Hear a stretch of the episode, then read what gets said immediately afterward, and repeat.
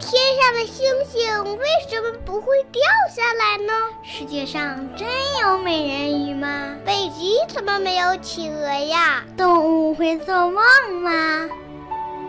不要着急，不要着急，让我一个一个回答你。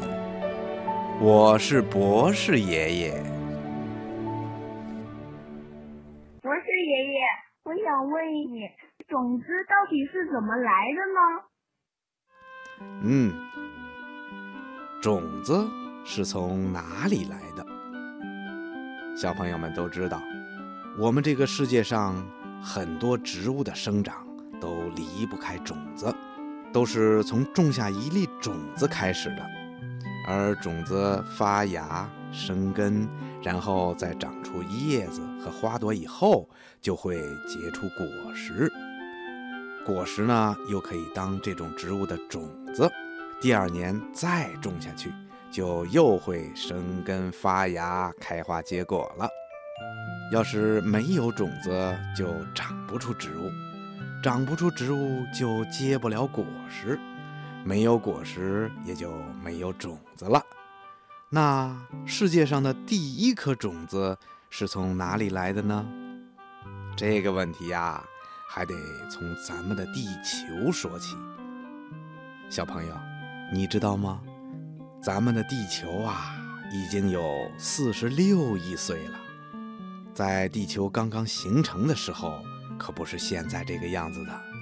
那个时候啊，地球上没有任何的生命。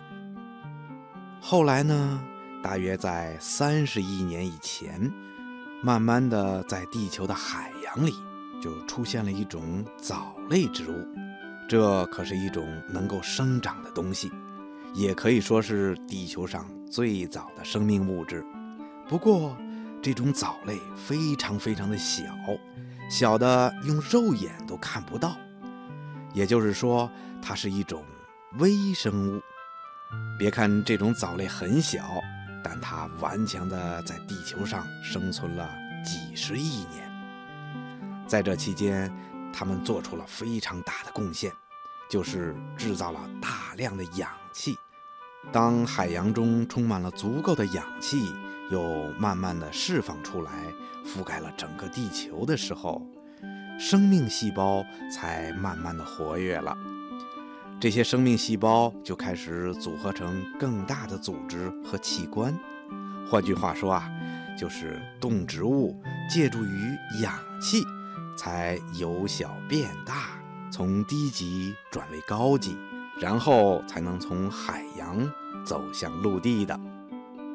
大约在四亿年前，原始海洋中已经出现了广阔的陆地。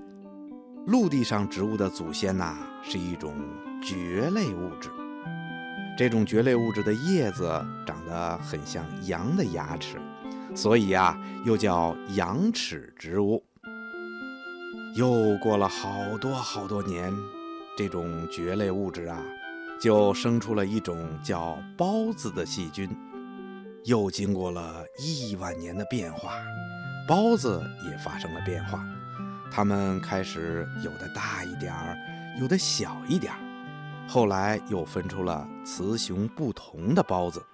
这些孢子结合在一起，就发育成种子了。于是咱们的地球上就有了种子，有了种子，就有了各种各样的植物。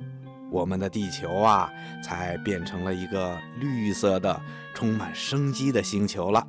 小朋友，博士爷爷的回答，你能满意吗？